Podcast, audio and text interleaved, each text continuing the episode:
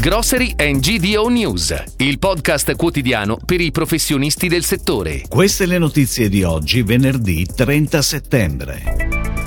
La distribuzione italiana cresce del 9,7%, ma il costo della spesa sale a più 10,3%. Acqua minerale San Benedetto, gruppo leader nel beverage analcolico. Wurstel contaminati, allarme listeriosi in diverse regioni. L'Interspar di Rende riapre con un nuovo look. La Doria, bene il 2021, ma ora si pensa ad aumentare i prezzi. Nielsen IQ rileva che ad agosto 2022 il fatturato della distribuzione totale Italia è pari a 9,5 miliardi di euro, con un andamento positivo del più 9,7% rispetto alla performance dell'anno precedente. Crescita trainata da Trentino, Veneto, Friuli Venezia Giulia ed Emilia Romagna, con un più 10,5% di crescita.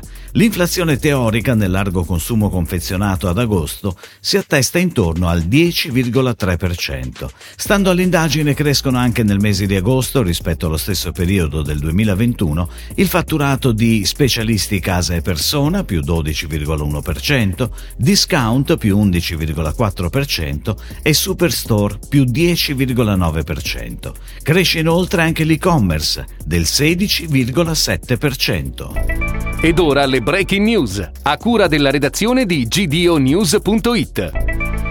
Acqua Minerale San Benedetto si conferma per il settimo anno consecutivo gruppo leader in Italia nel mercato del beverage analcolico, con una quota a volume del 17,5%. L'azienda veneziana, capitale interamente italiano, continua ad essere protagonista anche nei singoli mercati in cui opera, consolidando il primato del brand San Benedetto nell'acqua minerale, quota a volume del 12,5%, nel tè freddo, quota a volume del 29,3%, nelle bibite gassate non cola, quota a volume del 32,2%, Energade inoltre è il brand leader nella categoria sport drinks con una quota a volume del 37,4%.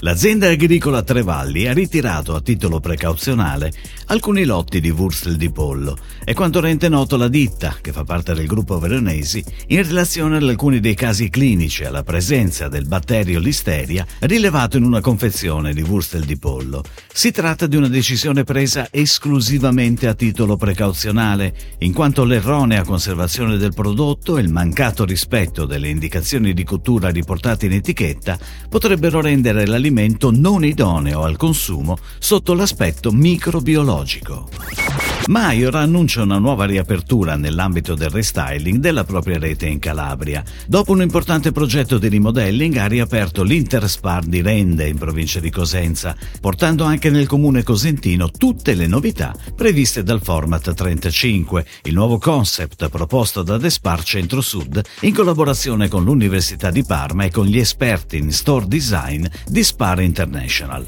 All'interno del punto vendita, che si stende su 1450 metri quadrati, dedicati alla vendita, sono stati rinnovati tutti i reparti dei freschi.